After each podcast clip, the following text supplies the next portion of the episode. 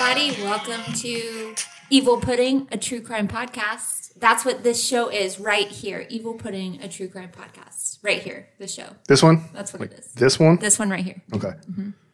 I'm Courtney. And I am Patrick. yes, you are. I know. I've been this way my whole life too. It's crazy. I know. Don't judge me. Don't judge me. I'm judging. And speaking of Patrick, it's a Pat episode today. It is. A Patisode.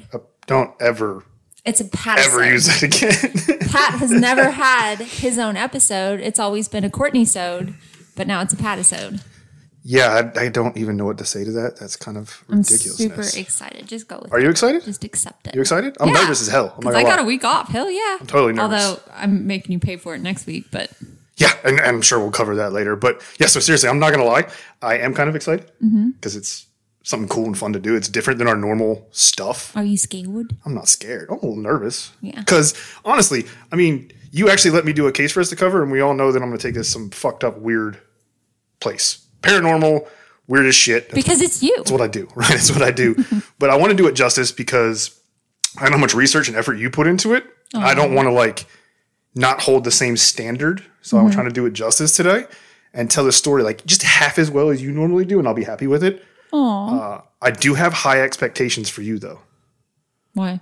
You're, Oh. you're sitting in my seat, so I expect a lot of fucked up one liners and stupid ass comments that get repeated all over the internet and posted all over our social media because that's I what, that's what my job promise is. you lots of fucked upness and stupidity, but I cannot promise you that it will get one people will want it on a t-shirt like yours, like your comment. That's the expectation. So I'm just putting it out there. I'm just putting it out there. No, honestly, uh, this one was a little tricky for me because what we're covering today is definitely not um, like fully factual. Mm-hmm. Like there's a lot of different stories and tales and even legends that go on with what we're talking about, and they all kind of go different directions. So it's a little tricky, kind of corral them all. I talked to you about this earlier in the week. It's like, how the hell do I keep this all in like one straight line? And it's almost impossible.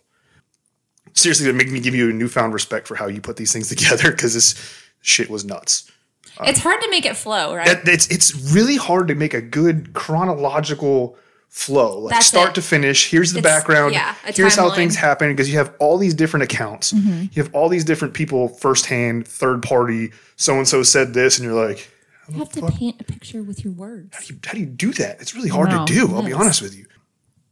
So I'll tell these stories the best that I can, and I will let you guys out there decide what's true, what's fiction. If you guys have your own theories, feel free to chime in. But uh, so you're probably all wondering what the hell we're doing Yeah, today. what the hell are you doing today? So we're gonna talk this or kick this off and talk about cryptids, and in particular, my three favorite cryptids. So you pick three. I picked three. I did pick three. And a lot of people are like, what the fuck is a cryptid? I'll get to that. Uh, the interesting thing about these stories, and I wanted to kind of bring this up, is you know, a lot of times when things happen in human to us humans or around us, and we can't explain them and we have no fucking explanation of what it is, our mind is so crazy that it will come up with some like wild ass shit and be like, oh, that's that's probably what it was. Crop circles? That's probably fucking aliens, right? There's no other logical explanation that we can come It up wasn't with Billy with a lawnmower. like so like exactly billy wasn't out there with a lawnmower so it's got to be aliens right so that's what i love about this is you know a lot of these explanations that we're going to talk about today and a lot of these theories are just just off the freaking wall they're they're batshit crazy I'm ready. but they're possible right Well, yeah, we don't know everything. exactly so a lot of people are probably out there like if you're not reading and watching crazy weird paranormal and unknown shit like you and i are all the time mm-hmm. everyone's like what the fuck is a cryptid patrick patrick what is a cryptid Yeah, what is it? So you've probably all heard of one or many of them over the years, and you probably just didn't know they were grouped in this grouping called cryptids. So basically put, cryptids are creatures that fall under the pseudoscience of cryptozoology. Uh-huh. So Fancy. it's a whole bunch of words, but it's essentially the study of unknown, mm-hmm. legendary, or extinct creatures or animals. So basically, they cannot be proven to exist Or not to. or not to exist. So they are animals that are have been claimed but never proven to exist, like we just said, much like Bigfoot, mm-hmm. Loch Ness monster, mm-hmm. and the Yeti. So those are three examples I'm not covering today because everyone knows those. You're not covering the Yeti? Oh, I'm not covering to the Yeti, and but the Yeti's a good one to, to pick on. The- well, maybe we can touch on it briefly when we cover the. di- Uh, you're the- about to touch on what I'm about to Okay, touch on. sorry. See, we're we are in tune. We're on We've it on this one. Too long. That's yeah, what it is. exactly.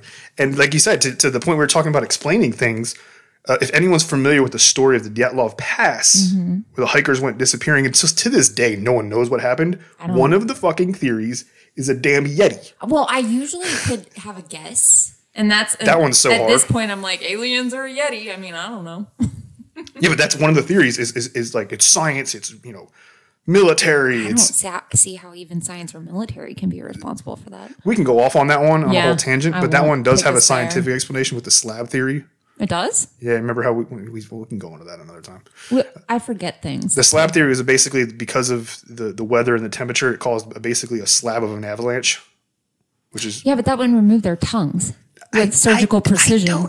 they were also butt naked and they had clawed their way out of the. well, that can also be explained scientifically with Well, there's a theory about that called uh, I can't remember what it is, but it's basically hypothermia severely. and and your but skin you feel starts like you're burning. on fire. Yeah, so, you, take all your clothes you off. De- derobe, disrobe. Disrobe. We are way off topic, and I love it. Sorry, let's go back. I fucking love it.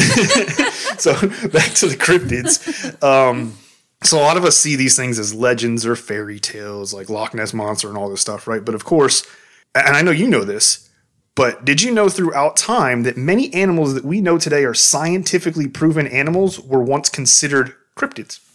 yeah, Yeah, I know you do, and I know the first one that's going to come to your mind. I always say it. At one time, a gorilla was a cryptid. Yep. Gorillas, believe this or not, uh, most Europeans thought they were human like monsters only told through tales. They had never seen one. and never seen until 1947 when bones were found and a new species was discovered. I'm sorry, 1847. And increasingly, or interestingly enough, mountain gorillas stayed cryptids until 1902. So another That's 50 years, later than I thought it would be. I thought it would be like in the 1700s or something. right? And then uh, another interesting one was until 1910, the idea of a giant lizard was laughed at by the scientific community Mm-hmm. until they discovered a Komodo dragon. Who's laughing now? bitch? Who's laughing now? One of the most common ones that people still refer to to this day is the giant squid because that was considered a myth until the first photos in 2004 were taken, and then in 2006 a live one was actually caught. But that one is so new that people still think it's a hoax. We just watched Shark Week this week, and we saw a thing about the giant squid. Yeah. So it's actually part of the scientific community now, but it's so new that The people are like, yeah, basically. They think that the there's no such thing. They think there's no. A lot of people a still giant squid and a colossal squid. That's crazy. but a lot of people can't really prove. You can't go see it like you can see a gorilla. So they're like, "Oh, I don't know if that's real. It could be some bullshit they made up. You know what I mean? And then there are my two favorite ones on this list, which are the platypus and the kangaroo. I've never seen a platypus. Have you? I have at a zoo, uh, and I can see why it was on the list since it looks like a beaver or like an With otter with a giant duck bill. Isn't that crazy? So yeah, obviously it would sound ridiculous until someone Yeah. like picks it up and goes, "Oh shit, this thing's real." They're so cute. And then you have kangaroos, which were first described by uh, the explorer Amerigo Vespucci Ooh, Vespucci. back I'm in familiar. 1490. I, I think so, since we live in America. Kind of named after him. Uh, but that was as far back as 1499. And they were said to have fox heads, man hands, monkey tails, and carry their youngs in a pouch. They're not wrong. Uh, and no, they weren't, but that could sound ridiculous, right? But in 1929 or 1629, we had my dates all messed up. In 1629, one was actually discovered, but it died after it was captured. And then it was until 1770 that one was actually discovered and brought back to, to scientific communities to look at by none other than Captain Cook. Oh, Mm-hmm. wow.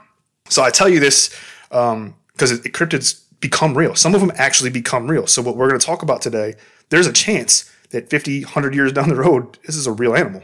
Yeah. Uh, and one or two of them might actually really be, and we'll see that when we get into them.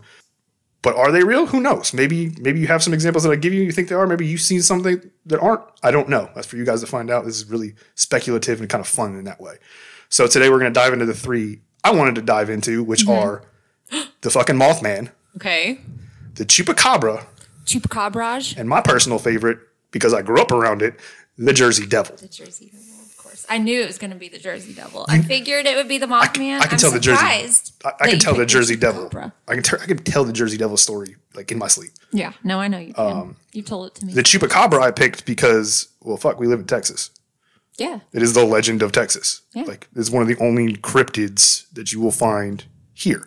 And the Mothman is just such a polarizing figure, uh, and we'll get into him first. But it's just a crazy tale, crazy story, so many what ifs, and uh, there's literally like dozens of theories about what it is and where it comes from.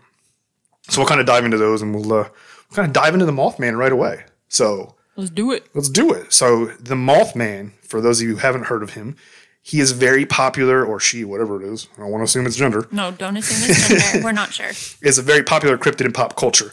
Uh, it's been used in shows, uh, books, movies, and, and one of the most famous being the book The Mothman Prophecies, written in 1975, which was later turned into a movie with the same name in 2002, uh, starring Richard Gere, Deborah Messing, and Will Patton. Wasn't there a movie more recently than that? There have been other ones, but that is probably the most famous one. Okay, Because it gotcha. actually accounts for a lot of the stories because the book was more factually based. We've had a lot of other ones that are like loosely based on it, kind of thing. I didn't want to list them all for time's sake because there's a ton. But this thing even has a festival devoted to its legend in the town where it was first seen that reportedly sees 12 to 15,000 people a year at the festival Damn. pretty cool. I went down a rabbit hole on the websites about this thing. There's a museum. There's fucking statues in this town. Like this is like it's a little ass town in West Virginia. This is like their claim to fame. So what is the Mothman and where the fuck does he come from? Right. So it's largely part of West Virginia folklore. The Mothman is a creature that was first reported back between November 12th, 1966 and December 15th, 1967 uh, in Point Pleasant, West Virginia So he's a Scorpio. just like you. It's crazy. Makes sense. Kind of, Does kind make of, kind of, kind of makes sense now. Um, but he, a dick. no, no, but he's honestly been seen all around the world Mm-hmm. after that, and I'll get into that. It's kind of crazy. Um, but this thing is described as standing on two legs like a humanoid figure with very large wings. It's often said to be about seven feet tall with a 10 to 14 foot wingspan. One, all accounts have the same story of huge glowing red eyes, but they differ. Some say it's on its head, and some say it's headless, and the eyes are in its chest Holy. which is like fuck that. I'm sorry. Uh, if I'm seeing someone without head and its eyes are in its chest and it's staring at me, But with that wing wingspan and that height, I mean, we need to get him into the NBA for sure. he's gonna dunk on some people. I mean, yeah, but He can fly too. I bet. well, I mean, he does fly. We'll get into that, but he definitely does fly. Uh, it's also said that it makes a screeching sound around there, similar to a record player at high speeds. No, thank you. That's what it was equated to. It's also reported to cause radio and electronical interferences. It was said that it caused appliance problems, interrupted interrupted police radios, and even made cars malfunction. That's crazy because in hauntings, what do you hear? They they mess with radio frequencies. They they mess with radio and, And- also with aliens. They mess with They radio. mess with radio frequencies. so it's kind of got the same similarity. And what's funny about that is there's theories for both of those. oh, okay. So when we get into that part, I'm ready. we're going to get into crazy. But first, we're going to talk about the sightings, like what happened with this thing, Yeah. and then we'll get into the theories. People bound to see it. Yep. So the first original sighting, and it's actually not the one that's most attributed as the original sighting. The second one is, but the original sighting happened on November twelfth, nineteen sixty six, in Clendenin, West Virginia. I hope I said that right. Uh, when some grave diggers witnessed a huge thing flying over them while they were digging graves in a cemetery, they reported it was a massive brown human being type figure that moved from tree to tree. Oh Jesus. So that's why it's not the first real sighting because it really doesn't describe the Mothman as the Mothman. Uh, but people were like, they heard about this afterward and were like, no, we saw this fucking thing flying from tree to tree when we were digging graves, which is even creepier if you ask me. You add the creep factor into that. Did you see there if he was watching them? It didn't say, they just said they saw him flying and basically bounding from treetop to treetop. Probably up to no good. I'm not sure he was doing anything good. And then the next sighting was just two days later on November 15th, 1966. A large grayish creature was seen by two couples outside Point Pleasant, West Virginia Roger and Linda Scarberry and Steve and Mary Mallette. Now, they told the, pl- the police that they had seen a large flying man with 10 foot wings and red glowing eyes. So to be clear, this is four people with the same story. Four people all together, same account. I, I'll let you finish, but I would have some issue if it was just one. Exactly. Now, the couples had been driving in an area known as the TNT area, which had actually gotten its name as it was a former army or army depot for we- World War II weapons and munitions plant. So they stored all these weapons there. They actually manufactured munitions there. Um, this is somewhat of an important detail as the area was riddled with tunnels and bunkers that had been used to store, you know, the ingredients and gunpowder and all these things. Perfect hiding spot. Well, it was actually reportedly seeping chemicals into the ground and the water supply in 1979, labeling labeling it an environmental disaster. And in 1983, it was called one of the country's most polluted locations. So do you think that maybe a man fell in there and along with a moth and it just melded them together? Or do you think the water supply was polluted and people were hallucinating? Ooh, that too. That's why I throw it in there because it's just one more like aspect. and a man. I do too, but it just it just adds one more aspect to the story. Like what the fuck, it does. right? Different elements. And like I said, I bring this up just to add another level and add, you know, is there pollution or radiation in the area? Does that affect people? Do they hallucinate or manifest these things in their minds? No clue. Just something to think about when you're talking about it. Is that where all the water came from in West Virginia? No, it just it just seeped into the ponds that and stuff in that area. Okay. So So I unless they were really drinking the water, I don't think they would have been hallucinating. But it's just who knows? who knows who knows how their water supply worked back then? If they had wells, if they Yeah, had underground water supplies, we don't know. Um, now, both couples that we originally talked about had agreed the creature was clumsy running on the ground after they saw it, uh, but it flew Oh. at incredible speeds, which were even speculated to be as fast as 100 miles an hour. So now were these couples together? They were all in the same car, Okay, so they were all together. all together. Okay. And they know how fast this thing was going because it had chased them in, I believe it was Rogers' 1957 Chevy Bel Air Mm-hmm. speeding down Highway 62. And they reportedly were speeding at speeds over 100 miles an hour. And this thing kept up with them, Flying over them. even banged on their roof. No, thank you. God, it reminds me of Jeepers Creepers. No crap. I was going to get to that later. Um, and then it just flew off into the field and vanished. It's just like the school bus. It's just like Jeepers Creepers. Jeepers Yeah. Creepers is literally based off We'll of go this. back to that But it's later. not the Mothman. You know what I mean? It's the Yeah, idea. no, it's, the, it's the legend. Now, Roger even went back to say how absurd all of this sounded when they told it to everybody. But he then Yeah. said if he hadn't seen it with his own eyes, he wouldn't believe it. And all four of them had the same fucking story. So either they really concocted this shit up or no. Pretty sure it was true. Well, if they were, well, let's just say, for argument's sake, they were hallucinating. Would you say that all four would share the same hallucination? Very rare. That's It's a very, very- unlikely. Uh, yeah, the coincidence behind that is just like, I don't know Even about that. two shared hallucinations. Right. It's very rare. But it was it wasn't before long that the couple saw the creature again. Damn. So they later saw it. It didn't have a date on it, but back on Highway 62, where it appeared for to be waiting for them So on the road. you wanted to just chat? And then what's it's their headlights hit it, and it lifted straight up in the air like a helicopter and took off at an insane speed over the tree line. What So this thing just wanted? like it like literally was standing there and just jumped straight up in the air, flew up in the air, and flew away. What do you think it wanted? What was the point of that? Just to be like, hey, you weren't tripping. Maybe. you saw me. But what, we can get into that when we get to the theories because there's one theory of why he's there. Now, reporters called the account into question until mm-hmm. over the next three days. Mm-hmm. Eight more sightings were reported. So, eight more people, eight different people over the next three days have reported this thing. So, the reporters were like, okay, this is kind of getting weird. So it wasn't just four. There was more. Yeah, and that includes two firefighters who had seen a very large bird type creature with glowing red eyes. Jeez. Another resident in Salem, West Virginia, has a truly creepy account. Okay, I'm ready. uh, and you're this this one's going to bother you a little bit. His TV actually started having strange patterns all over, it, like we talked about with the interference, right? And it was followed by weird noises at home.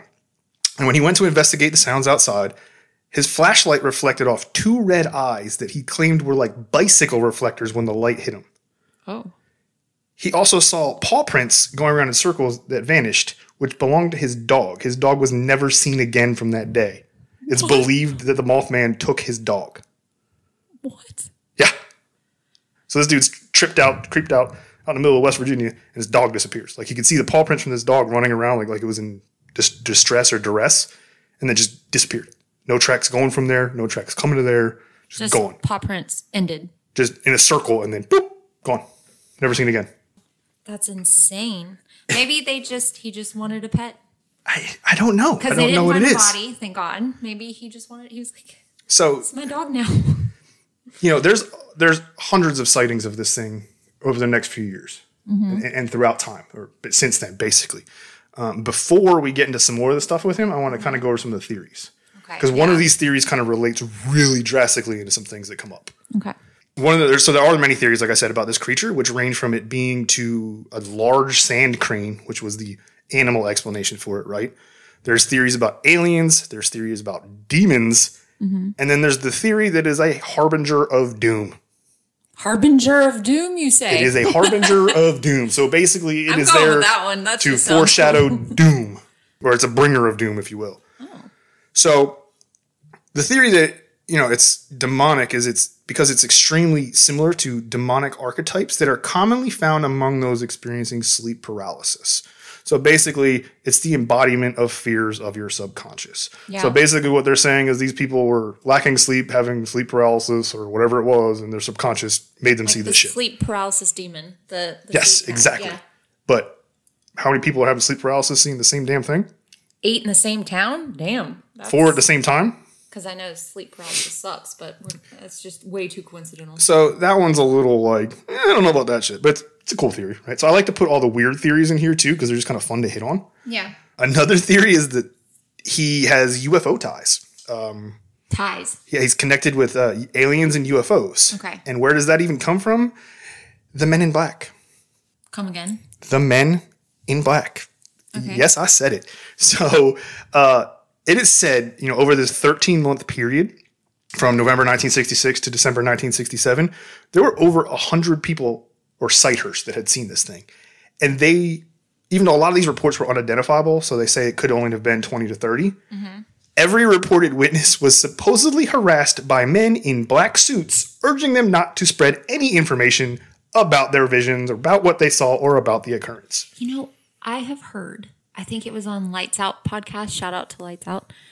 He talked about some of the UFO encounters and some of these people who have seen UFOs. And they were also Mm-hmm. Men approached by men in black suits. especially in this time period, especially the 60s, 70s, and 80s, really. That's insane. So supposedly these men in black suits showed up in West Virginia and were telling everybody that had said, I saw the thing. Like, shut up. Don't say a damn word. So for all the conspiracy theorists out there, aliens? I don't know. But that brings me to I don't know if this is the the best theory, but this theory has a lot of foundation to it, and it's crazy. Has a lot of of- weight. and that's the harbinger of doom theory. Um, it ha- like I said, it has foundation of it, and it started to take foothold from the Point Pleasant Silver Bridge collapse on December fifteenth, nineteen sixty-seven. I remember hearing about that. Right, and it's always been tied to this. Yeah. So on that day, the bridge was packed with cars traveling over the Ohio River, and the bridge's design was flawed. So the engineers were not creative or cautious, mm-hmm. and they created a structure and they built zero fail safes into it. So what that means basically is if there is a structural failure at some point, there is nothing to prevent more structural failures from occurring. So a chain of events, basically. Something goes Right. bad, everything else is going to go bad. And that's exactly what happened. So a single eye bar on the bridge cracked, then that caused the chain to snap, and eventually the bridge couldn't balance, and it eventually just crumbled into the Ohio River. Mm-hmm. Uh, cars and vehicles all plummeted into the river. 46 people died from Oh, being wow. crushed by the debris or drowning. So obviously, December 15th, 1967, for the past 13 months they've been seeing this thing in the same area, did not take much time for people to say the sightings of the Mothman and the tragedy are connected. Or maybe, yeah, the tragedy just drew him there. It maybe it did, Yeah. but this is where the theory gets interesting. Okay. So this harbinger theory takes shape as more cryptids are seen across the world that absolutely resemble the Mothman. This is what's going to blow your mind. In Germany, a Mothman type creature was seen scaring miners away from a mine just minutes before the mine collapsed. So he's nice. Again, another sighting saw the haunting creature chasing and haunting facilities mm-hmm. in Chernobyl No shit. shortly before the meltdown. Oh, that's insane. I didn't know that. It gets crazier. Okay. The Mothman had sightings in Minnesota slightly before a bridge collapse, and two photos were taken in New York City mm-hmm. on September 11th, 2001. No. Really?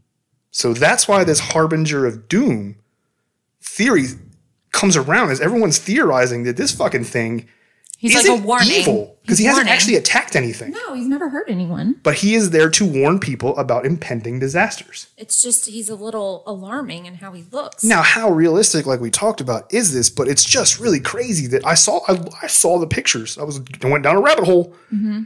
I don't know what the hell they are, but there's mm-hmm. some weird ass pictures. They look like giant grasshoppers without front legs and all these other things. You can't explain them. You can't explain them. There's nothing. you know, you can't tell if it was photoshopped or edited later. Exactly. But you know, obviously they didn't have Photoshop back then, but they could have done it later on. It's just weird. And the timing of them just adds to this story, right? You're talking Mm-hmm. Yeah. about this thing was two pictures of it were taken before the towers collapsed Mm-hmm. on September 11th. They chased miners away before a mine collapsed. It was there at Chernobyl before, the meltdown. Before these, you know, huge disasters, and and it happens after uh, before more than just one disaster. There's actually more, but those were the main ones I wanted to bring Yeah. Mm-hmm. in because those are everybody knows Chernobyl. Everybody knows 9/11. 9/11. Yeah, that's insane. Yeah, I didn't go crazy deep on this guy. No, I think that's I think that's sufficient. I think we have a There are painted a good picture. Again, like I said, there are hundreds of accounts. Mm-hmm. I brought the ones that were probably the best ones that were most reliable that I saw, not just on one site. Like I didn't go to Mothman.com and I was like, oh, that's true. Or Wikipedia Yeah. and say, oh, that's true. I went across multiple different places and I kind of correlated them all and saw which ones kind of constantly appeared. Well, you definitely, I mean, opened my eyes a little bit because I never took the Mothman seriously. I didn't either. I thought it was just like a town hoax type Jersey Devil type thing. Yeah, um, you know, obviously the Jersey Devil to me was a little more because I grew up around it. Mm-hmm. But I thought it was like, you know, the West Virginia towns like claim to fame. Yeah, they wrote a book like uh, Bell Witch type thing. Until mm-hmm. I learned about the Bell Witch and I learned the real story behind it, it was like, whoa. Whoa. And we covered, obviously you covered that. It was like, whoa. yeah, And this was the same when I started digging into it. I was like, wow, that's some crazy shit going on with this dude. yeah. That's really nuts. Good job. And then, uh, so we're going to pause for a real quick break. Okay. I need a beverage and a bathroom. And then uh, we will be right back.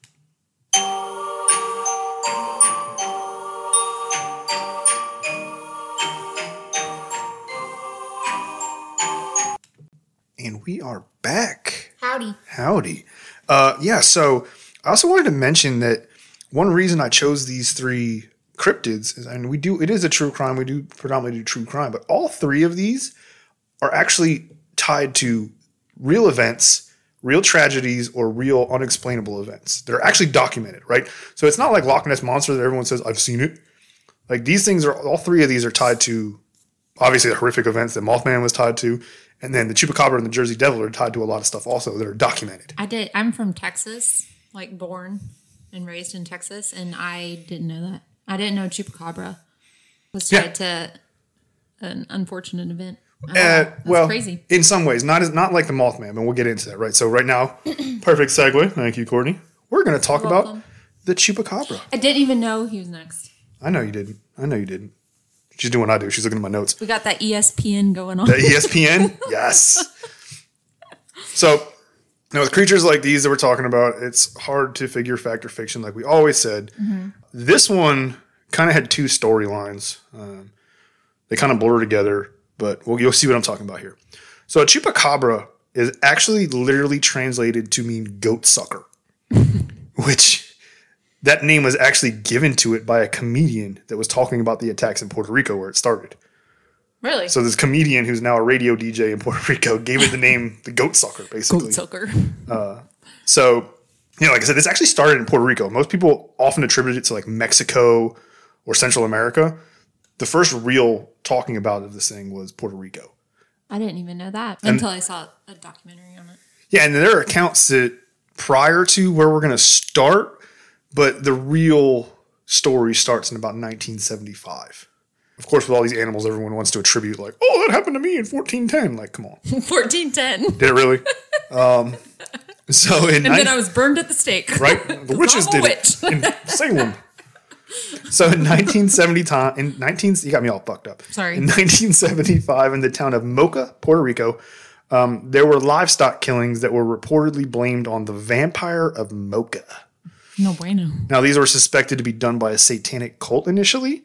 Of course. However, Always. always, why not? However, always the livestock around the island, more livestock around the island were being found dead. But in all accounts, the animals were bled dry through a series of small circular holes or wounds. Not so, eaten. Not eaten at all. Just their blood was drained. So, vampire, right? Vampire story. And what we, oh, it's a vampire killing. Oh, we automatically think it's a satanic cult, which we've talked about many times. We talked about the vampire Sacramento. We've also talked about the vampire killings, uh, which were the fucking satanic kids from Tennessee from the Bible Belt. Yeah. So obviously it makes sense, right? Now there are also reported activities and sightings that were from sources that can be traced back to 1956 Arizona, and all over the Southwest U.S., but there's not really any detail on them, so I didn't really bring them up. Mm-hmm. I just wanted to mention that they are, like I said, they're mentioned all over the place, but there's no real details being brought about until the first reported attack, which I'm about to get into. And the first reported attack that was actually connected to this chupacabra mm-hmm. happened around March of 1995. So it's really not that long ago. We were only kids. We were only teenagers Yeah. when this story was coming out. Well, you were. Um, I was. I was little. So it's really a pretty recent cryptid compared to all the others that everyone's talking about, or, mm-hmm. or the ones we cover we're covering today. But in March of 1995, eight sheep were found in Puerto Rico and all had three wounds in their chest and were reportedly bled dry. So here we go with the bleeding dry Not again. eaten. Just. Not eaten. They weren't torn to pieces. They weren't shredded. so if it was a coyote or a wolf or They would. They would. You would assume it would eat it. they would. right? Later that year, and around in August, Madeline Tolentino, I hope I say that right, uh, stated that the chupacabra was seen in the town of Canovanassus, and get this, 150 pets and livestock were killed. How many? 150. Damn. So they're And saying 150 in, in that one town, town. in one town. After the in a different town than the eight were murdered. Canavanias. Canavanias. It didn't have the little squiggle over it when I was researching it, so I thought it was about us. 150 That's 150 more. in one town. I wonder if it was the same farm, or if the town has one farm. How big the town is. I did, it didn't really say like if it was one town or one farm or if, it, if it was just a whole town. It just said in the town. Yeah. And not long after that, similar attacks and killings were reported through all the way through Central and South America, all the way up as far as U.S. and Mexico. Even in India in 2018, there were reported sightings of a chupacabra and very similar killings were occurring. India, like fucking India, and, people saw it. And they're saying they saw this thing. they hadn't seen it before. You, you. It doesn't sound. Like. No, and there is even video of the results of uh, the supposed attacks in 29 as early as late as 2019 in Puerto Rico. They have video of the the crime scene, basically, if you will, Yeah. like the animals being drained of blood. They have these videos. Oh my god. One of the craziest stories I found researching this. You have to describe what it looks like, and we'll post something. We'll post some pictures, but all the all the all the stories are the same. It's a couple circular holes in the neck chest region, and all the blood's gone. And they know the blood's gone because they send them off to the No, labs. you're gonna have to post what the the chupacabra. oh, what the chupacabrage? What it looks like. Chupacabra. Some people will get that reference. We'll get to it. The real ones will know. What Um, the we're real talking ones will know about. what we're talking about. Um, no, no, and I'll get to the description of it here in a little bit because that plays a part into one of the theories. Uh, one of the craziest stories I found about this thing, and I was just kind of telling you off air about this one when we were on a break, uh, is that in 2007 in Cuero, Texas, Mm-hmm. which I believe is South Texas, Oh yeah. it's Mexico border. Um, a woman by the name of Phyllis Canion was investigating what was killing her chickens on her ranch. Now, she stated that somewhere around 28 of her chickens and all were killed, and all had their throats opened up, and all the blood was drained. That sounds like So, very similar circumstances. Not puncture wounds this time, but their throats were like cut, kind of, or, or, or, or bit open or something. sounds almost like a person would do it. Well, they didn't say. I, I don't mean cut like knife cut. I mean it was. They were just opened. Their throats were just opened, whatever that Might have been chewed Could have open. chewed open, could have Yeah. been bitten open, could have been stabbed open, whatever. Uh, but then uh, she was looking around her ranch, like, what the fuck is doing this? And she came across a dead, unknown creature on the side of the road. It was about 40 pounds with steel blue eyes, a bad overbite, and skin that closely resembled that of an elephant. So, like a grayish blue skin. And it had hair like a wolf or a coyote. This is on the documentary that I watched. That's fucking weird because that doesn't match any animal I've ever heard of, right? The fucked up thing that got me, she fucking taxidermied this Mm-hmm. I know, motherfucker. and that's what I'm saying because and it's in her house now. She took pictures of it, and I'm like, oh, she could have doctored the picture. No, she wouldn't had it had the body taxidermied. it's crazy. Yeah, she has it in her fucking house. yeah. So, aside from that nonsense, you know, experts believe this was some kind of dog or coyote with mange. So that's one of the theories I'll get into here in a minute, and I'll explain that. But her extensive research said something different. So the DNA, they had actually had DNA taken from this thing, and it suggested that it was a coyote on the mother's side and a Mexican wolf on the father's side, the maternal, Those two maternal side. usually don't. Um, Those two don't really Mate. hybrid themselves. Yeah, they don't mate themselves. But the problem was the physical appearance was wrong. So uh, it had three toes, three. three, where wolves and coyotes have 4 Uh, and one of the weirder things is not really thought about is that it had four teats, where most canines have eight to 10. So they just don't kind of line up genetically how almost all the other animals or the ones they're saying it's coming from are. So it's like mutated in a way, I guess. Yeah. Uh, it also had strange pouches, strange pouches on the sides of its tail. They were actually they thought it was infected, like an infection. Yeah. They were not infected at all. And actually, when they were sliced open to get DNA, it was red meat. It was it was muscle. It was meat. Kind of gross. And this is referred to as the blue dog, and it's the only one that's been captured. Although there have been many sightings throughout Texas and Oklahoma. It's not very big either. And if you if Nope. you think about that little thing killing that's a medium sized dog. That's the size of a medium sized dog. just Killing think, um, 150? That's insane. Dogs, sheep, pigs, it goats. must be mean as hell. Yeah. So, you know, what is so then I'll get back to what we were talking about. What is a chupacabra and what the hell does it look like, right? So they're mostly described as reptile-like creatures or dog-like creatures that have leathery or scale-like grayish skin, kind of like the elephant thing she was talking about. Uh, some are said to have spines, uh, or not just spines, but a, a, raised spine or like ridges, Oh. or even quills running down their spine or their back. Quills. So like a raised ridged spine or quills. Uh, like I said, there's always a million versions of these things. And they're said to stand about three to four feet high and can even sometimes stand on two legs and hop like a kangaroo. No, thank you. What the fuck? So it looks like a dog, is what you're saying. It looks like a, a canine type creature, Like a but I've seen it, so I'm trying to describe it. It's like a dog. but almost ha- it's got it's got some hair, but it looks like that kid you knew in high school that tried to grow a beard to could only grow like six hairs on it. I'm gonna pull it up real quick. Hang on. Yeah. Well, while you're doing that, unlike previous descriptions, most of us have heard of this thing as like a wild dog breed, mostly hairless with pronounced fangs, claws. Uh, it has pronounced eye sockets and also, like I said, the ridged spine. So it kind of reminds me of the skin of like a hairless cat. It's weird. Yes, yes, that's a great way to describe it. And then it, yeah, it has like the head Tufts of, of hair, like or those Egyptian dogs that we were talking about that we saw one in the neighborhood with the little mohawks. Mm-hmm, Yep, It yep. looks a bit like that, but the feet are very odd. It's not a dog. Like it's it's it's. I guess you could say like a. it looks like a dog, but it has so many features that are just We're not. just gonna have to post a picture. That's one yeah, there's ones I found. that, that- See how it has the quill, like Yeah, the spines on it, like quills on it, and the raised spine, the ridged Yeah. spine. It's fucking weird. It's really weird. No, if that's if you think that's weird though, the theories that come out about this fucking thing are legitimately almost fucking comical. Like some of these theories are like, what? Uh, so the origins are always wildly debated. No one really knows, but some people believe that they're alien pets. Oh, here we go. They're the fucking pets. Calm down. people. Aliens came here and left their pet chupacabras here. okay, whatever. Uh, other believe there's another Alien pets. Here's another doozy. Others believe that this is a byproduct of NASA experiments gone wrong, crossbreeding aliens and animals.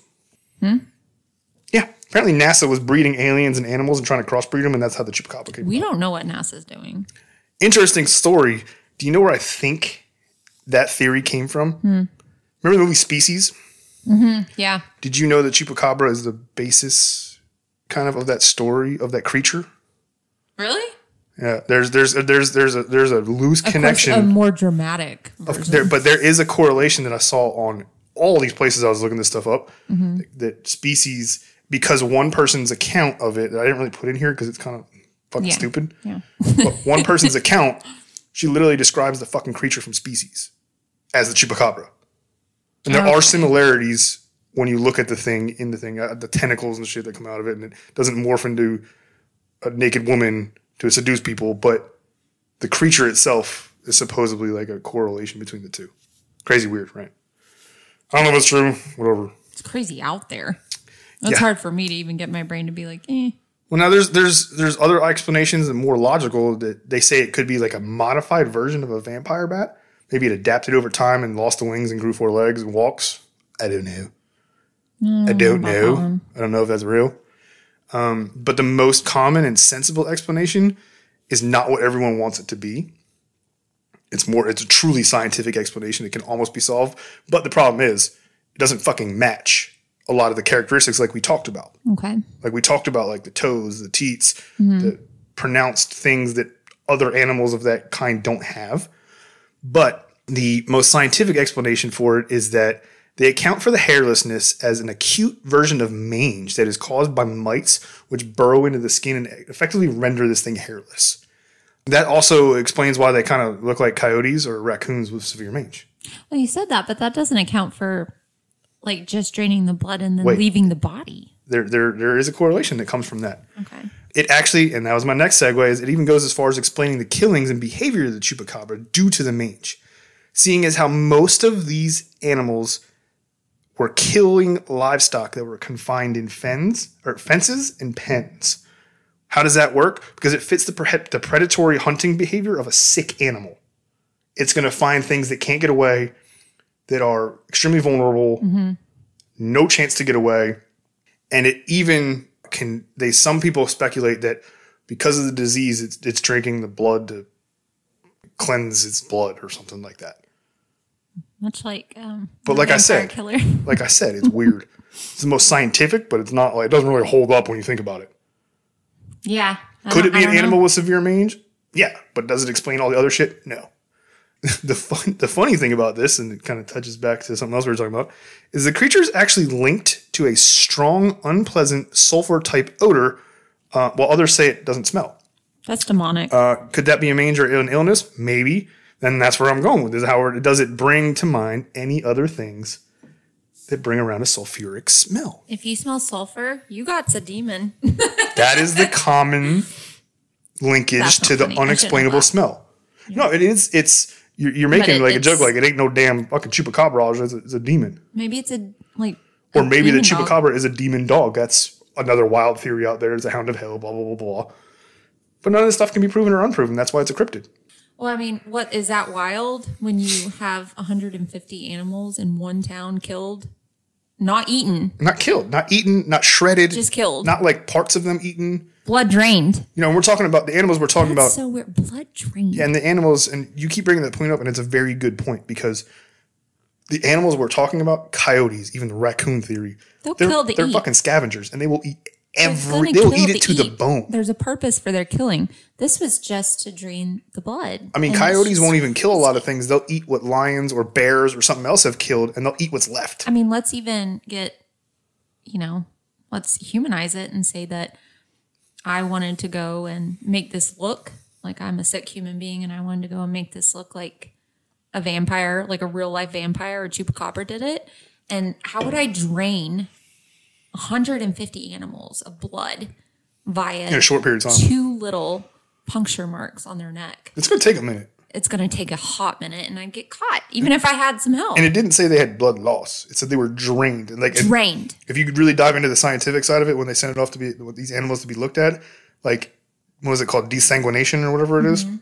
like all the autopsies came back like this thing doesn't have fucking blood in it That's crazy. Yeah.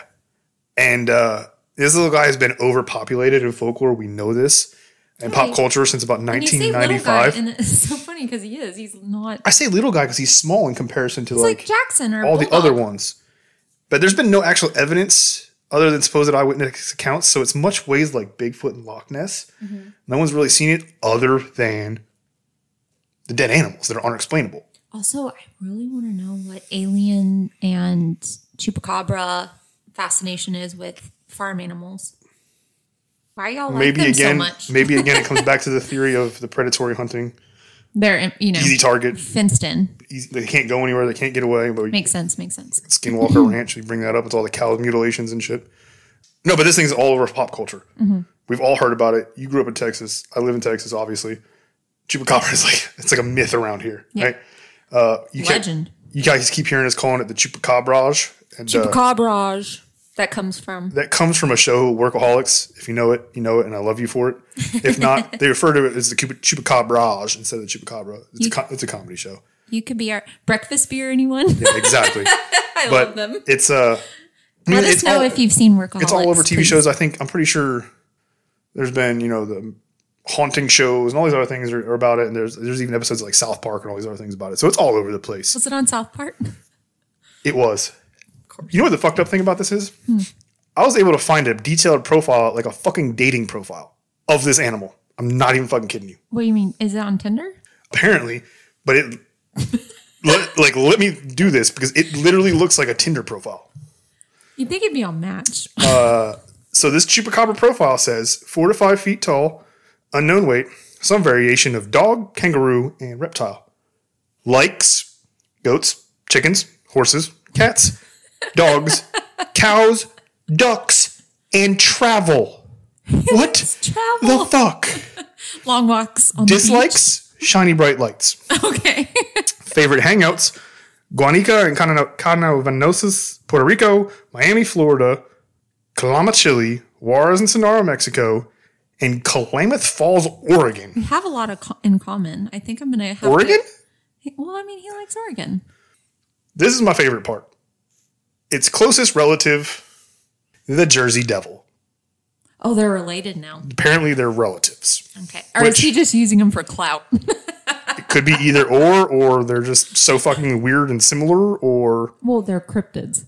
They're cousins. They're, and that's the theory that a lot of things, these things are connected. You know, the Yeti and Bigfoot, the Chupacabra, Jersey Devil, even the Mothman are all kind of related in some sort of genre of species kind of thing. Um, but it works in this, it works right now because that kind of segues us to my fucking friend, my buddy, The Jersey Devil. fucking Jersey Devil, also known as the Leeds Devil. The what? The Leeds Devil. Oh, okay. So I even put in here, you know, this guy's he's a little bit more personal to me because I honestly grew up in the area that the Jersey Devil supposedly lives and haunts Mm-hmm. and runs all over. I've driven through the fucking area he's from. I've been in the woods. I've been all over. him? I've never seen him, but I, I'll, I'll tell you, like when I get into it, fucking woods are creepy out there. You just feel like If you've ever driven from Philly to Atlantic City on the Atlantic City Expressway, Mm-hmm. uh, you've driven through the Pine Barrens. If you've ever driven from South Jersey to North Jersey on not the New York, New York, you, when you were with us, we went to the New Jersey Turnpike. There's Mm-hmm. another one on the east side of the state called the Garden State Parkway. okay. That goes through it.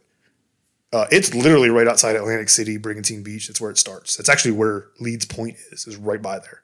It's like maybe 15 minutes from Brigantine Beach, which is Did we pa- did we pass the Pine Barrens? we would have passed the outskirts of it. Okay. Because I hit, like, was in a edge of it. different. I was with your mom and Yeah. you were with your dad and the kids. No, if we had taken the Garden State Parkway, we would have driven through the, right through the middle of it. Okay. Uh, it's huge.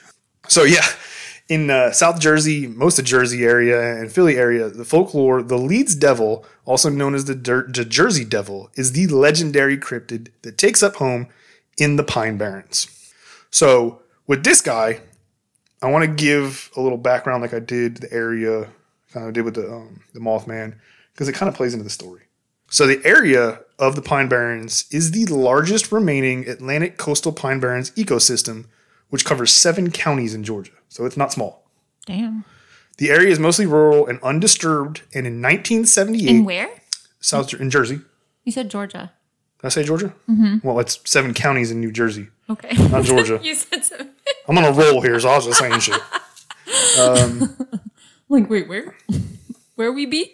We're in Jersey. I promise, not Georgia. I don't know shit about Georgia other than I have family there.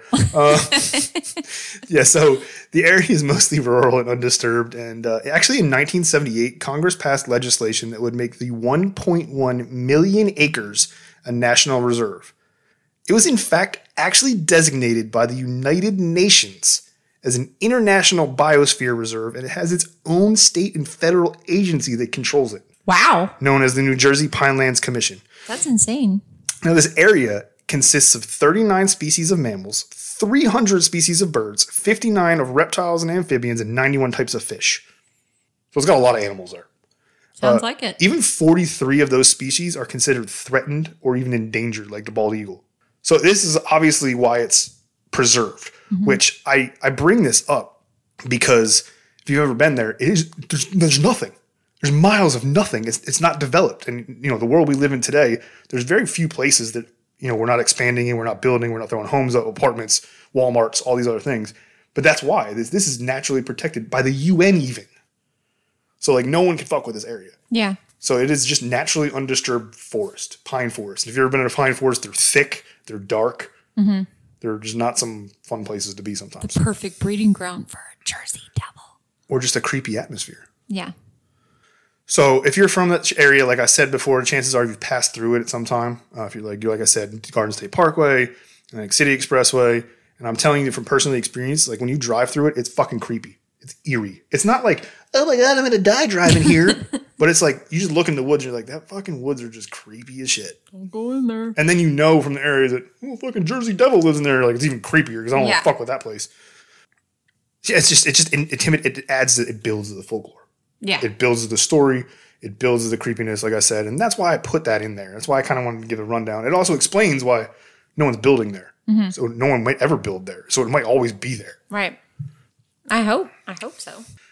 So now that we got some fun facts out of the way, some history and whatnot, Woo. let's talk about what the hell the Jersey Devil is. Okay. Let's do it. right? So the description alone of this thing is fucked up. You've seen pictures of it. You've heard Mm-hmm. Yeah, about it. We've talked about it. If you've ever seen a picture, it's even crazier than the fucking description. It is nuts. So this creature is said to stand on two cloven legs, cloven hooved legs. Yeah. Has small like T Rex arms with claws. Retractable arms. Shout out M3. Oh lord, I forgot about that. Leathery wings similar to a bat. Mm-hmm. A, a forked tail, and then either a goat or a horse-like head. Mm. One of the things that's most similar to in mythologies and things is like a chimera or something like that. One of those beasts from, Mm-hmm. from mythology that's just a bunch of other things. It's like Sounds like one of those like demons in the in like the books that you see, Mm-hmm. like in scary movies. Yeah, yeah, like one of those creepy ass Pictures of a- demonic drawing, which is why it has the, Yeah. devil, the name of the devil. And to make things more creepy, it's said to be able to fly at intense speeds, and it lets out what's referred to as a high pitched or blood curdling scream. Hmm, no. So imagine camping in the woods or walking nope, through the nope, woods, and you hear you see this weird fucking thing, and it just mm-hmm. blood curdling scream comes from it. Like I'm yeeting out, mm-hmm. fucking gone. Bye. Fuck that. Bye. Little brown trail following me all the way to my car. Yeah. Now, the story of this guy, like many other creatures we keep talking about, is based off of mystery, and there's a lot of tales of its origin. I'm going to cover a few of them, but really only one of them is the true legend people know. So I'm going to touch on like two or three that are like kind of silly, but could be possible. yeah. Uh, a third one I'm to talk about is not likely the story of the origin, but it's a very historical story that can be linked to this thing. Okay. So it doesn't necessarily tell why it's a creature flying around, but there's an explanation behind it, and it's very factual and kind of interesting. I I'm familiar with like I know the you're story. I know you're familiar with a little bit, of it, but I'm gonna give a little bit more detail. I'm not gonna go crazy Okay. into it because I could do almost a damn whole episode on that story. loosely familiar. Yeah, and then uh, then I'll get to the one that I know everybody knows Yeah. as the story, right? And then we'll Okay. get into some sightings, which get even crazier. Yeah, because I stuff. didn't like research this. I just, you know, I've listened to things, episodes on it. It, absolutely. covered like loosely, no deep dives like you. And then uh, so most of these stories are, originated in the same place. Okay. in Leeds Point, which Okay. is an area in the Pine Barrens, which, like I said, it's right on the Gulf, right on the coast, uh, on Mm-hmm. the Atlantic coast. So it's maybe 15, 20 minutes northwest of Brigantine, which is just north of Atlantic City, to give you perspective of where it is. So this first story talks about a young Leeds Point girl who fell in love with a British soldier. Now the British were in the area. It doesn't have a year. Well, it's well, she just mouthed me what year, uh, so that's why I kind of jumped. Uh, it's kind of like the the uh, 1770s, I want to say. Oh, okay. I wrote 1970s, but it was We was know that wrong. It's not. That's not the year. Um, no, it was. Before, we know it was before the. It was about the Revolutionary War era, Okay. Okay. right? And that's where all these stories come around is the 1700s. Uh, but the British were in the area because the locals were supposedly supplying privateers, which we all know turned into pirates later on. Oh, So if you remember, pi- a lot of pirates, And, yeah. a lot of the Navy couldn't do a lot of like the British Navy couldn't do a lot of. It's a side note, but historical fact. Uh, the British Navy would contract out basically like we do. We contract mercenaries. Mm-hmm. Mercenaries. They were called privateers that could act and do certain things that were outside of the grip, the, the grasp of the Navy. They could pillage. They could plunder. They could sink ships for no reason. They could attack and steal and do all these things. I really want to say a name really, really bad, but I'm not. which one? Blackwater. Blackwater. well, they were essentially the The Blackwater back then. the naval Blackwater of the 16, 14, 15, 16, 1700s. I got you. I got you. Um, they're, they're privateers. So the British came over here because these privateers that they were worried about were attacking them. Okay. So they were they they were they were worried about that. And the British were also fighting the Americans uh, here in 19 or 1778 in the Battle of Chestnut Neck. Why the fuck do I keep saying 1900s? and the local townspeople were not happy about this girl's relationship with the soldier. Likewise, right? You're at war with another country. Their soldiers are here invading you, Yeah. and you're like, "Why are you hooking up with that dude? Like, what Yeah. is wrong with you?" What's up, Poe? So they called it an act of treason and actually cursed the young girl, which, Oh. according to this version, caused her to give birth to the Leeds devil. Well, let's not go that far. Okay. Believable? Uh, whatever. So there's a similar version of this story of what another young girl, same area, same time period, mm-hmm. comes across a gypsy. Mm-hmm. And the gypsy, she's just fucking terrified because the gypsy scares her. Mm-hmm. And the gypsy's basically begging for food, and the girl's like, fuck you, I'm not helping you, you're scared the shit out of me. So, as we all know with folklore, you don't fuck with gypsies. They like to fucking curse people. They do. So the gypsy cursed her. And uh, the, the, the curse was actually forgotten about. Nothing ever happened from it. No one listened to the gypsy. For, for, for like 80 years, nothing happens, right? So years later, in 1950, this the woman who was now not a young girl anymore, she was probably, I'm guessing, 10 at the time. I don't know. Uh, she gave birth to a son because it doesn't tell you when the, when she encountered the gypsy. It just says when she was a young girl. And this is in 1850. She gave birth to oh, a son. she was a young girl. Well, I don't know back if- I don't then, know Then if- it's probably going to be like three. but it doesn't say if it was in the 1800s or 1700s. It just says 1850 she gave birth. You good? Uh, and the curse had long been forgotten, like we said, until the child was born and transformed into the devil, escaped into the woods. Hate it when that happens. Whatever. I don't. I don't believe that one for a second. Now that takes me to my favorite story, not the one I really believe the one, but this is the one that's historically, factually researchable. The one that I know. You know part of. you know one you know part of. So this is actually based not on a person, but as a political dispute.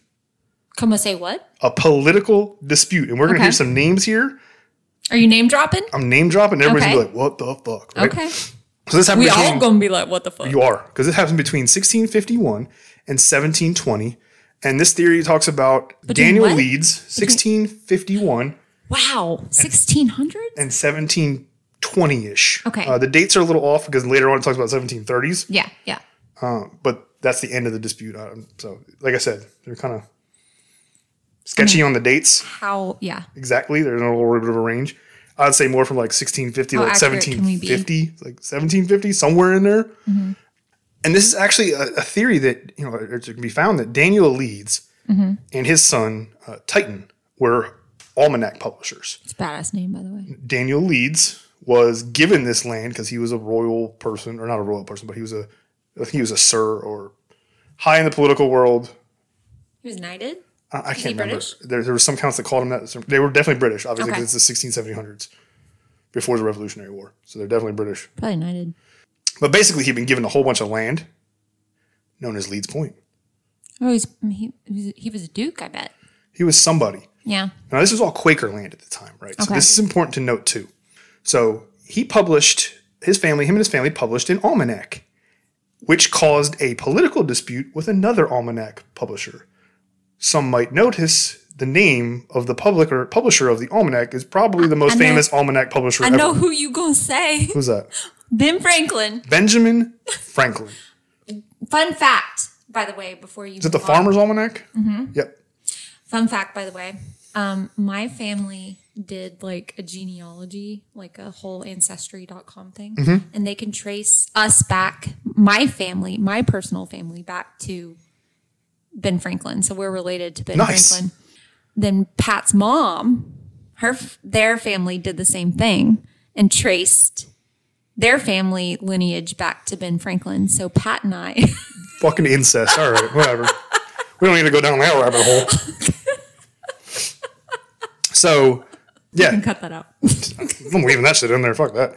No, so God. so these two were rival almanac makers, right? And um, it, the reason I brought up this was a Quaker area.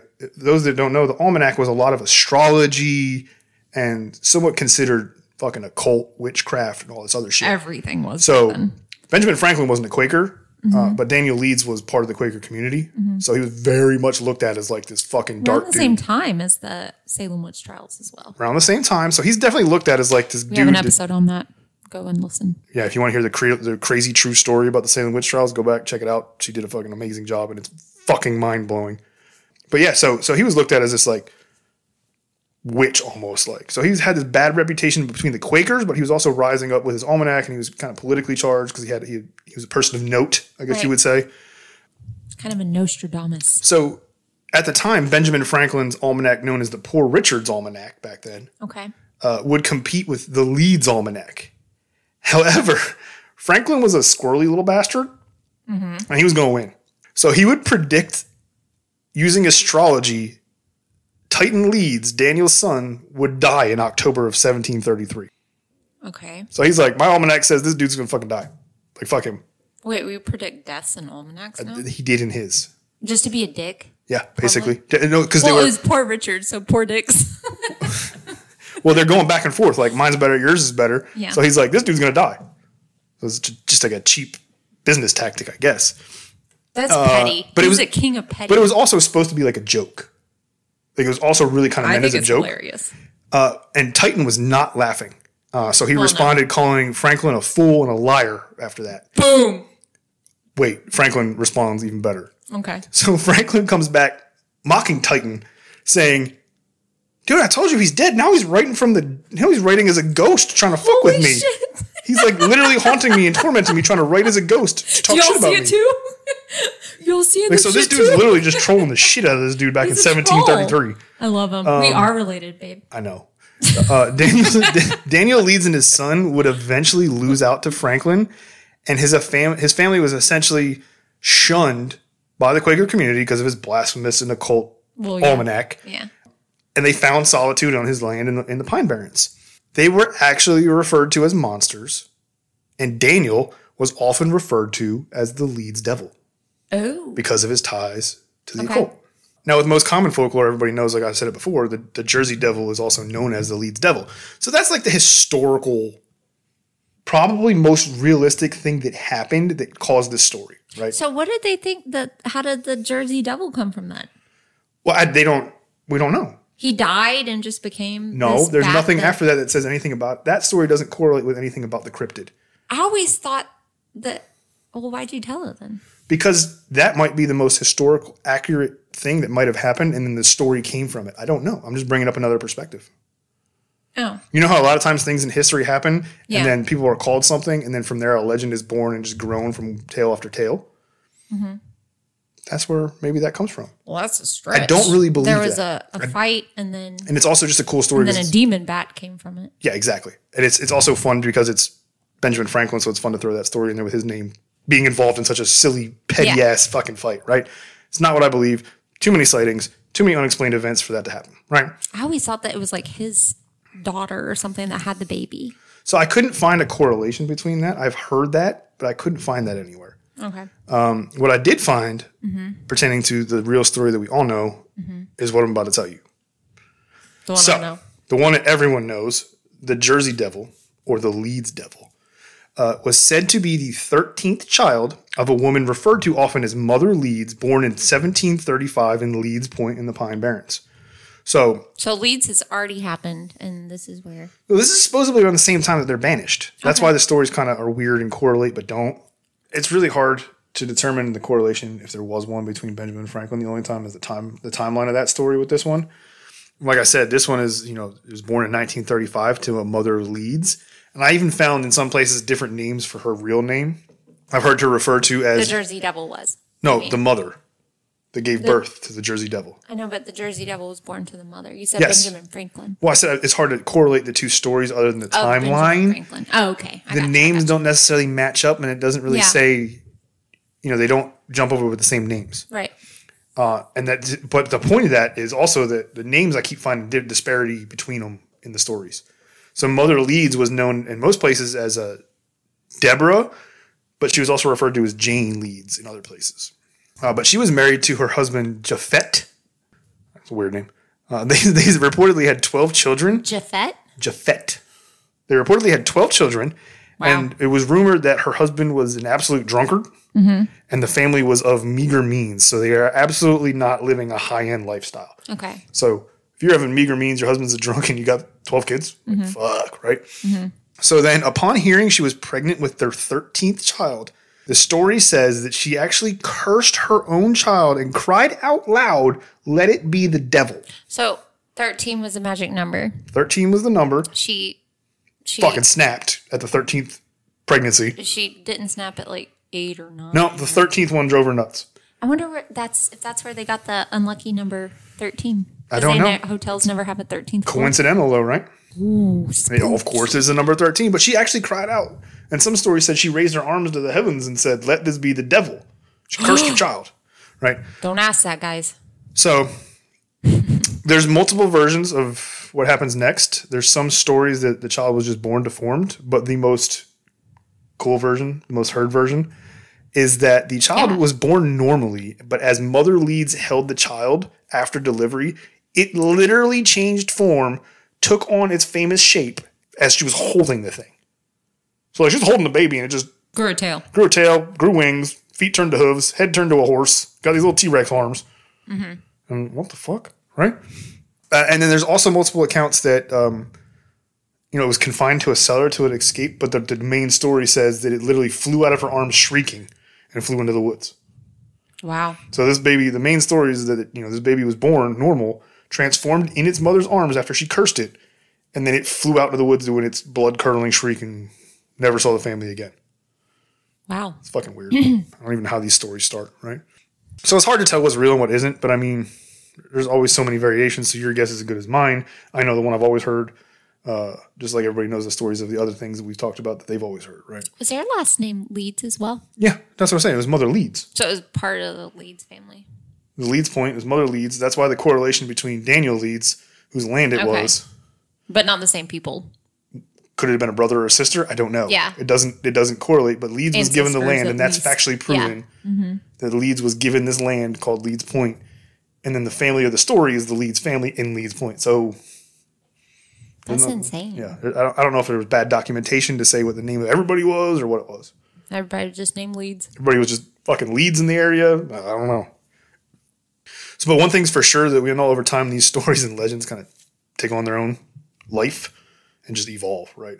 So, what the story was told in 1750, who knows what it's spiraled into? Well, it's like a game of telephone. You know, Exactly. if I tell you Whisper one thing, you're gonna change, you know, a little something because you forgot something, and you know, go and tell someone else, and By the time it gets from A to B, it's a years later, story. centuries later, it's a whole different story. So Yeah, essentially, it could have sure. started out with the Benjamin Franklin story. It ended up with the Jersey Leeds baby transformation story. and what all the people nowadays are left wondering is, what the hell is the Jersey Devil? What are, where did it come from? You know, and, and no one really has an answer. There's just a couple stories, right? So the stories have circulated the devil over years. We're talking about 250 years. Uh, many things were always blamed on the Jersey Devil. So everything from like crops failing to cows that wouldn't produce milk, droughts were even blamed on the devil. He was, of course, blamed for livestock being killed, especially when they were attacked or mysteriously died for no reason. Uh, and it was also that reported that it would blow tops off trees, boiled streams, and these sightings were often thought to foreshadow death, disaster, and war. oh Kind of like somebody else we talked about, right? yeah, Mothman. They're all kind of interconnected. It's really weird. One legend actually says this thing returns every seven years. Historically speaking, based on the sightings, I couldn't find that. I saw a shit ton of sightings on this thing, and they were not in seven year intervals. Y'all all be really fucked up out east. So the Jersey Devil has some crazy sighting stories. I'm going to get into a couple of them first, and then I'll get into the factual ones. he was reportedly sighted throughout the years from everything from farmers to government officials to prominent citizens. Um, Joseph Bonaparte, you might know the name, Yeah, familiar. Napoleon's brother, uh, reportedly saw the creature while hunting in Bordentown, New Jersey. This is my favorite story of this thing that I have ever found right here. Captain Kidd. We all know who Captain Kidd is, right? right. For those of you who don't, he's one of the most famous pirates in the pirate world of all time. Uh, he's even re- re- referred to in the Curse of Oak Island and all these other things. Um, he allegedly buried treasure in the area and even killed his own man by beheading him so he could guard the treasure forever. Now, this man supposedly became fucking friends with the Jersey Devil, and the two have supposedly been seen going for fucking walks. Grab some beers or something. What the fuck? Mm, Grab So Captain beers. Kidd beheaded his dude to guard his treasure, and him and the Jersey Devil became fucking bros Yeah, and go fucking hanging out on a Tuesday. pick up some chicks. What the hell is going on here, right? Now, this one is another doozy for you. Uh, there's a story that the Jersey Devil spent time with a mermaid in 1870, Oh God. and my second favorite, that he had a ham and egg breakfast with politician Judge French. What? So this motherfucking cryptid demon thing just fucking has ham and eggs with a fucking politician. You're, that's what you're focusing on. He he hung out with a, a mermaid. No, the reason I bring up the politician That's another cryptid. because the story said the Jersey Devil did not have political affiliations. What? yeah, they wanted to make sure that he wasn't like one side or the other. He's just neutral. We had to make sure he wasn't a That was after he hung out with the mermaid. independent, or Democrat. After he hung out with a mermaid, which was before he walked around with the headless dude that guards Captain Kidd's treasure. so what about the mermaid? That's all I could find on it. There's just like a couple mentions. You they can't just tell us. that was a couple mentions that it hung out with a mermaid. That's all I could find. I don't know what to tell you. I can't make it up. Like I didn't. Where find it. did this happen? Did they pork? I'm gonna mute your mic. Oh my god. So anyway, so this creature, we're gonna get into some of the real last stuff that went on with him. So this creature was seen all over from Jersey and New York border, uh, down south to Maryland and Delaware, and even across the Delaware River in the Philadelphia area. So until 1909, all these stories were passed by word of mouth, of course, like everything was. There was no factual proof of anything, right? And, and we all know how they changed, like we talked about. But in 1909, there was a wave of sightings and encounters that just could not be ignored anymore. Okay. Um, so during a period from January 16th to January 23rd of 1909, this creature was seen everywhere. And when I mean everywhere, thousands of sightings of this thing Like in the same area? in the or- same region in the Delaware Valley.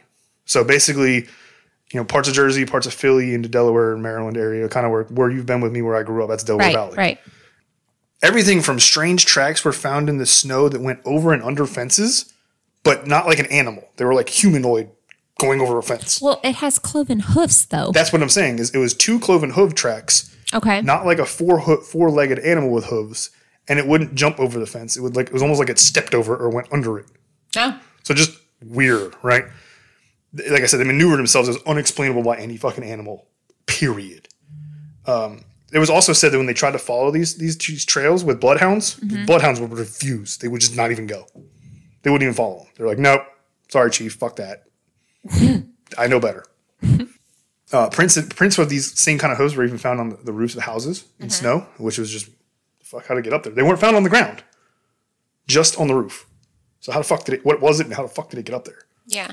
Like I said, thousands of sightings from the creature walking to supposedly it attacked a social club in Camden, New Jersey. Okay. It apparently attacked a trolley car in Head Haddon Heights, New Jersey, and even another trolley car witnessed it walking across the tracks in What do of they it. mean attack? Like, They just just flew up against it, started hitting it, kind of like the Mothman was doing with the car. it didn't kill anyone? It didn't hurt anybody, it didn't attack anyone, but it was just kind of like terrorizing it in a way, mm-hmm. like fucking with it. I Being a guess. dick? basically.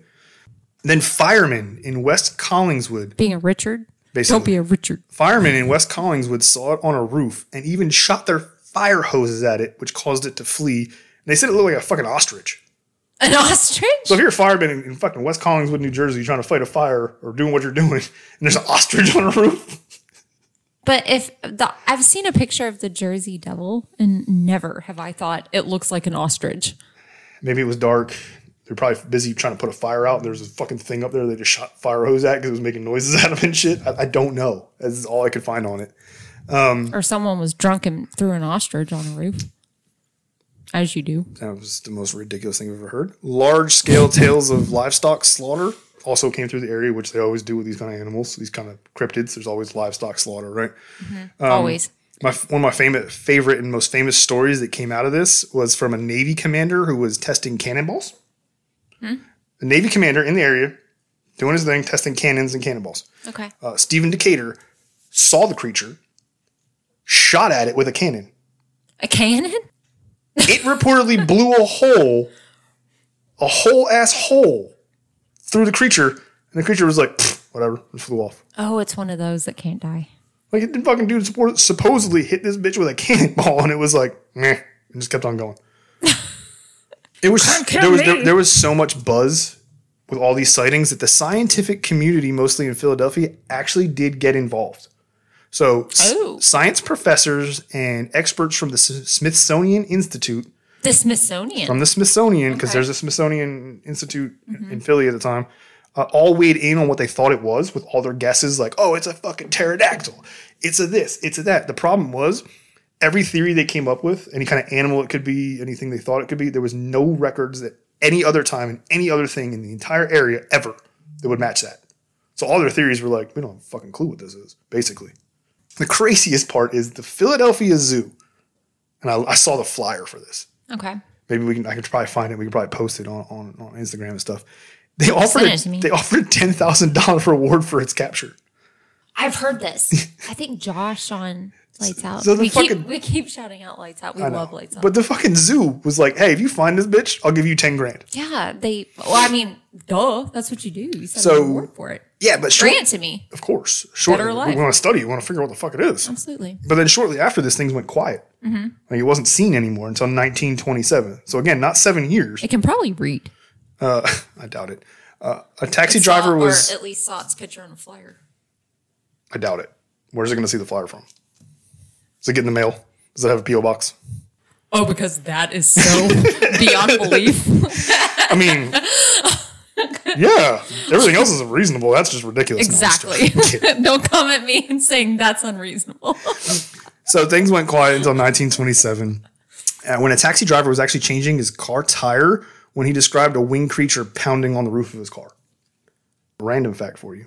Did you know? I didn't even fucking know this. This is the most weird fucking fact ever.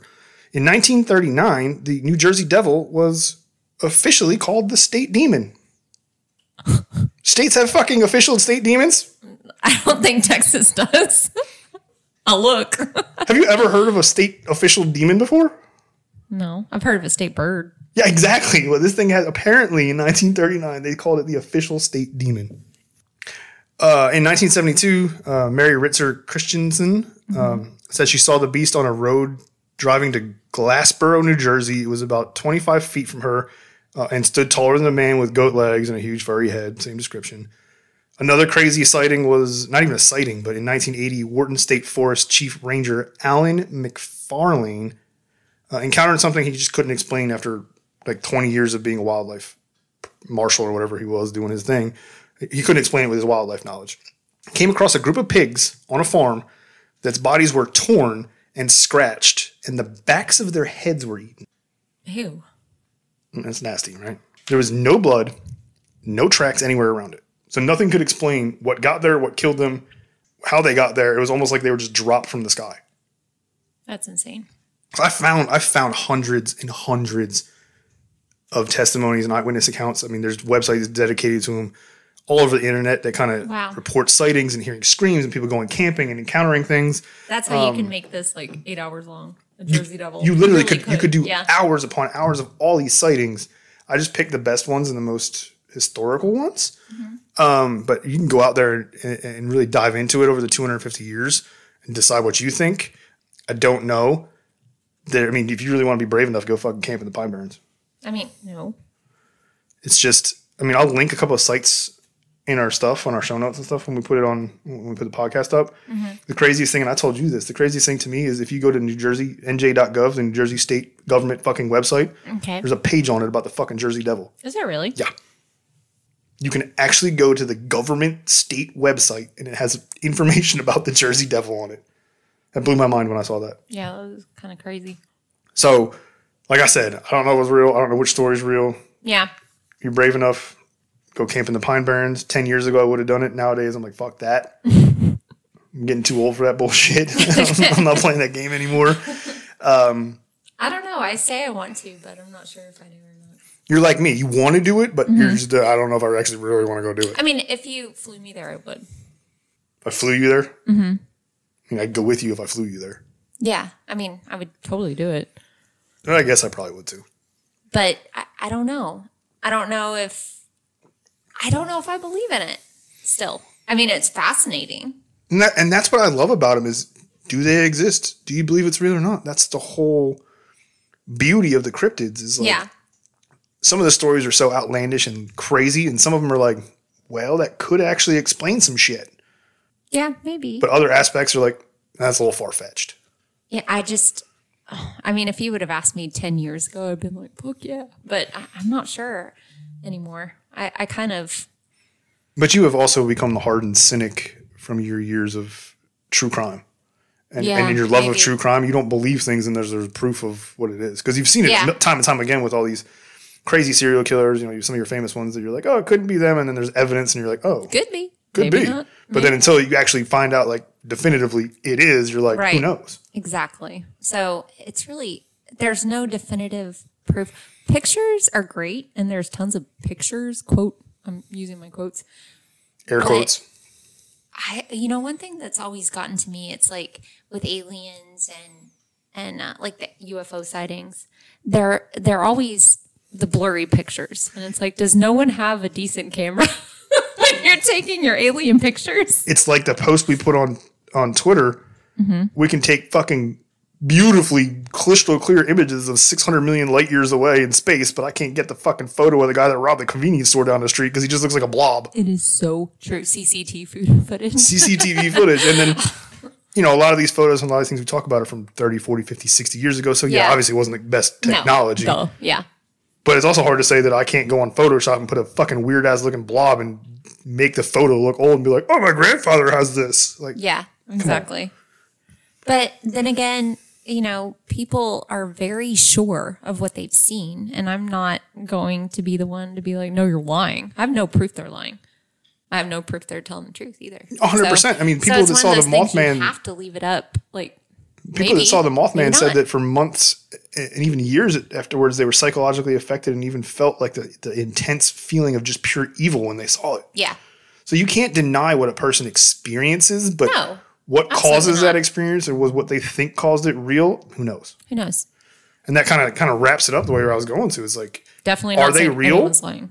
are they real? I don't know. We don't know. Maybe one day one of these creatures, like we said at the beginning, will actually be a real scientific animal. Yeah, that would be amazing. But who knows? I mean, it's for you guys to decide. We'd love to hear your thoughts and feedbacks or experiences you even had with a Yeah, cryptid. have y'all ever seen a cryptid of sort, a yeti, or just anything? Do you have an out there? opinion on them? Do you think Yeah, this shit's crazy? know. Definitely, we have IG. On top of that, you know, Courtney and I like to take you know creative liberties with our podcast, and we do episodes like this. Mm-hmm. Let us know how this one is. Do you like it? We can do more. You don't like it? Do you want Patrick to shut the fuck up and let Courtney tell a story? Tell us. That's fine. I got thick skin. I can handle it. It's much less stressful doing the other side than it is on this side. I'll tell you that much. I had a blast doing this one. Oh, you, you, you, I'm sure you did because you got a break from Yeah. doing all the hard work. I was like, hell yeah. And I don't want to do the hard work again. Yeah. I'm just kidding. I will if you want me to. Um, but to all our hardcore true crime fans, have no fear. Courtney will be back next week with what I'm sure is something fucked up, deranged ass fucking serial killer. You're right. I just know you. And I'm making you do a two parter. As long as it's fucked up enough for a two parter, I'm game. Gotcha. Okay. Okay. But you have anything else you want to say to the people? Nope, that's it. Yeah. So y'all be sure to go check us out on social media. Yeah. Um, follow us on IG, Evil Pudding Podcast. Evil Pudding Podcast on Instagram, and our Instagram actually has our link tree on it. So does our Twitter, which is uh, at Evil Pudding Pod. Facebook at Evil Pudding Pod. Facebook at Evil Pudding Pod. We're on every platform. Feel free to comment. We even have. Do we have a request form up yet? We do. We do have a request Case. form, case request form. So if you want a specific serial killer or some fucked up haunted thing, or send them in. You know, we'll we'll, we'll take a look at it. If we get some good ones, we'll use them. Personal Um, stories. Hundred percent personal stories. Uh, we may want one of those. We'll probably vet with you a little bit because we try to. Aside from Patrick's fucked up episodes, we try to report the, the real shit. I just I just come off the fucking top with some dumb shit, but you don't. no, but seriously, um, go set, check that stuff out. Contact us. Feel free to comment, post, whatever you guys think. We love y'all's opinions. We do this, like we always say, we do this for the fun of it. and We just enjoy doing it. So let us know how we do, what we can do better. Uh, other than that, we will see you guys next week and uh, be good to each other. Bye. Bye. I stole Courtney's line.